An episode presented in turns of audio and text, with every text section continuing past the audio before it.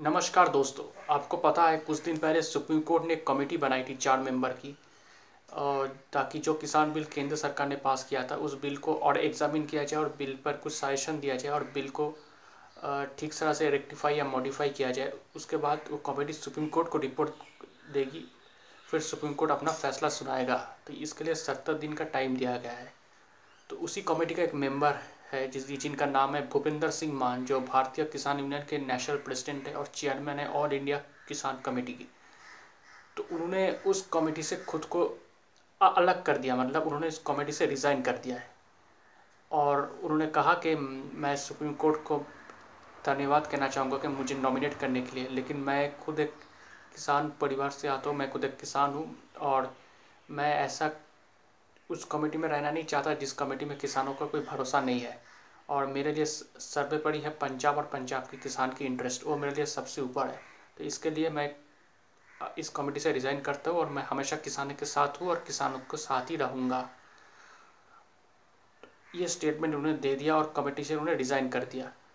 तो इस पर जब किसान संगठन ने उनकी तारीफ़ की कि, कहा कि ये उन्होंने सही डिसीज़न लिया है, अपने आप को साबित किया कि उन्होंने, वो किसानों के साथ है उस सरकार के सुप्रीम कोर्ट के बनाए कमेटी जिसमें सब ऐसे कहा जा रहा था कि जिसमें इन कमेटियों में जो लोग हैं, वो सरकार के किसान बिल को समर्थन करते हैं।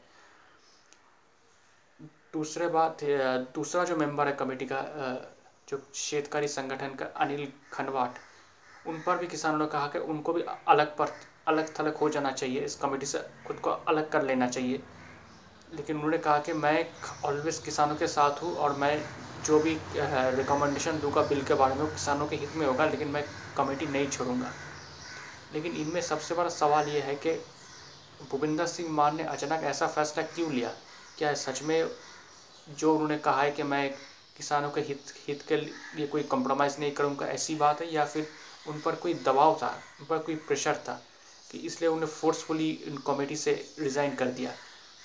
ये कहा जा रहा है कि उन पर एक दबाव था, पंजाब से हो या पंजाब कम्युनिटी से हो।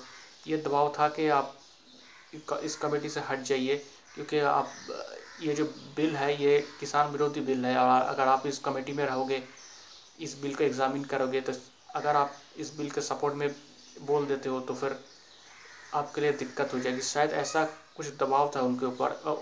प्लस उनने सोचा कि शायद मेरा इस कमेटी पे रहने पर बहुत ज़्यादा कंट्रोवर्सी हो रहा है बहुत नेगेटिव कमेंट्स आ रहा है मुझको एन, मुझे एंटी किसान कहा जा रहा है। तो इसलिए शायद उन्होंने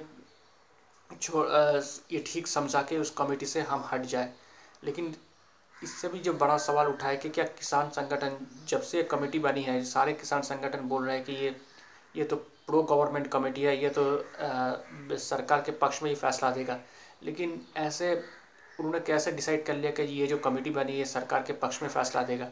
किसानों का कहना है कि चार लोग हैं, बिल को पहले समर्थन कर चुका है, लेकिन फिर भी आखिर उन लोगों ने तो कोई कमेटी में तो कोई फैसला ही नहीं हुआ, किसी से बात ही नहीं हुई तो कैसे सोच लिया कि ये जो कमेटी बनी है, इस कमेटी में, इस कमेटी के लोग सरकार के पक्ष में यानी कि इस बिल को सपोर्ट करेगा और किसानों की बात नहीं मानेगा? ये मुझे लगता है थोड़ा ज़्यादा ही क्या बताओ, इसे थोड़ा ज़्यादा ही उन्होंने सोच लिया किसानों ने कि ये कमेटी तो हम, हमारा कुछ काम का नहीं है।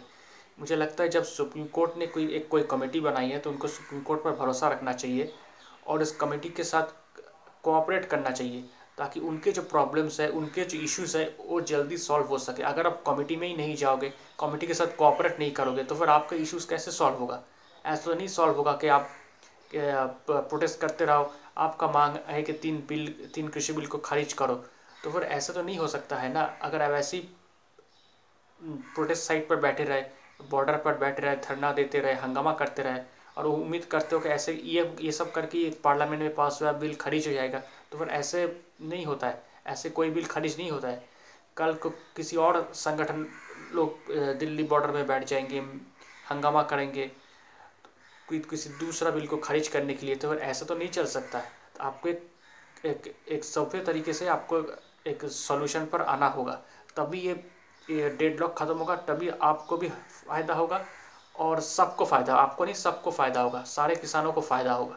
तो इसलिए मुझे लगता है कि उनको कमेटी के साथ, किसान संगठन को, सारे किसान संगठन को कमेटी के साथ कोऑपरेट करना चाहिए।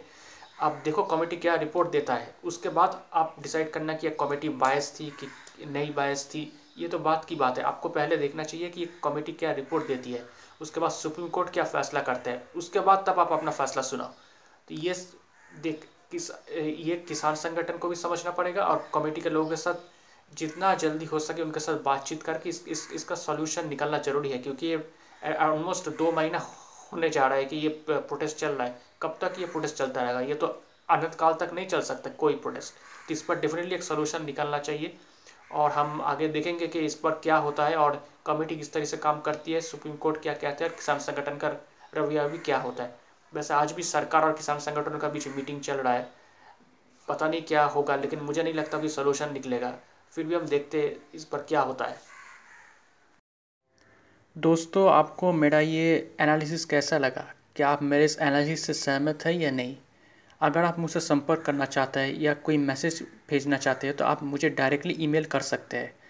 मेरा ईमेल आईडी है Mishti man nine at the rate of Gmail dot com Mishti man nine M I S T I M double A N Mishti man nine at the rate of Gmail dot com और मेरा नाम है प्रियोव्रतो गांगुली। शुक्रिया।